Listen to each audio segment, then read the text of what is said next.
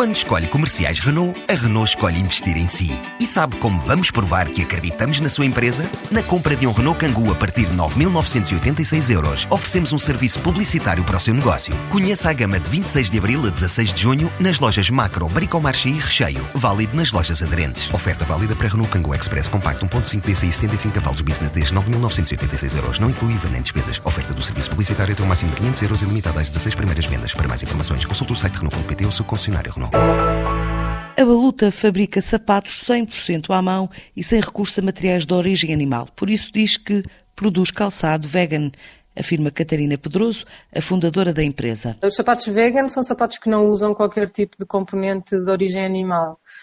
Uh, portanto, nós na Baluta não usamos nenhum tipo de, de materiais desses.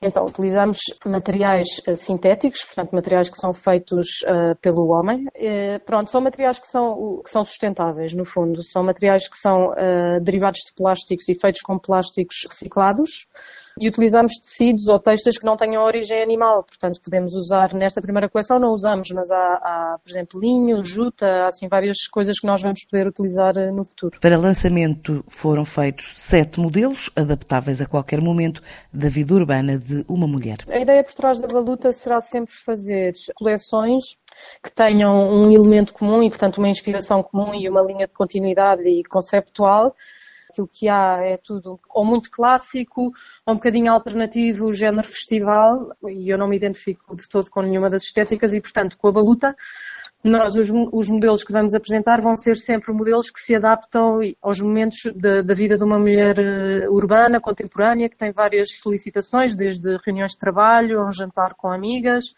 ir sair à noite, passear com os filhos ao fim de semana. Portanto, eh, temos sapatos um bocadinho mais formais, outros mais desportivos e, e, é uma preocupação que iremos ter em todas as coleções que, que, desenvolvermos. O nome da empresa foi escolhido a partir de uma experiência de infância numa propriedade familiar no Ribatejo e do próprio conceito original da bolota. Baluta é a origem arcaica da palavra bolota. Quando eu comecei a conceptualizar a marca, queria que o nome da marca remetesse não só para a ideia de sustentabilidade, mas também para o imaginário que foi um bocadinho a origem da marca. Temos um terreno e nós passávamos lá muitos fins de semana Portanto, era um, é um sítio onde eu sinto uma ligação enorme à natureza e que foi aí onde despontou também o meu interesse todo na natureza e a vivência dela. E havia lá um carvalho muito grande uh, de 400 anos, que entretanto depois morreu também.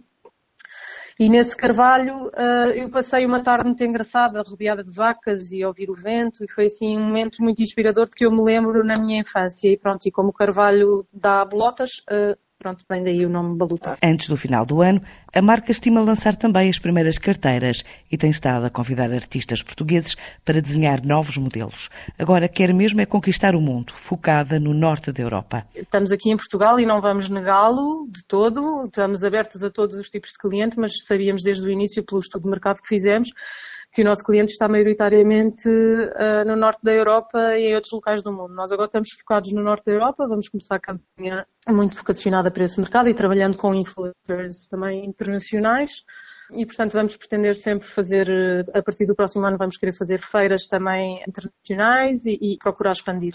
Até França, Inglaterra, Alemanha, Finlândia, Suécia, Dinamarca, Holanda. Nesta altura, mais de 90% das vendas são para o mercado externo.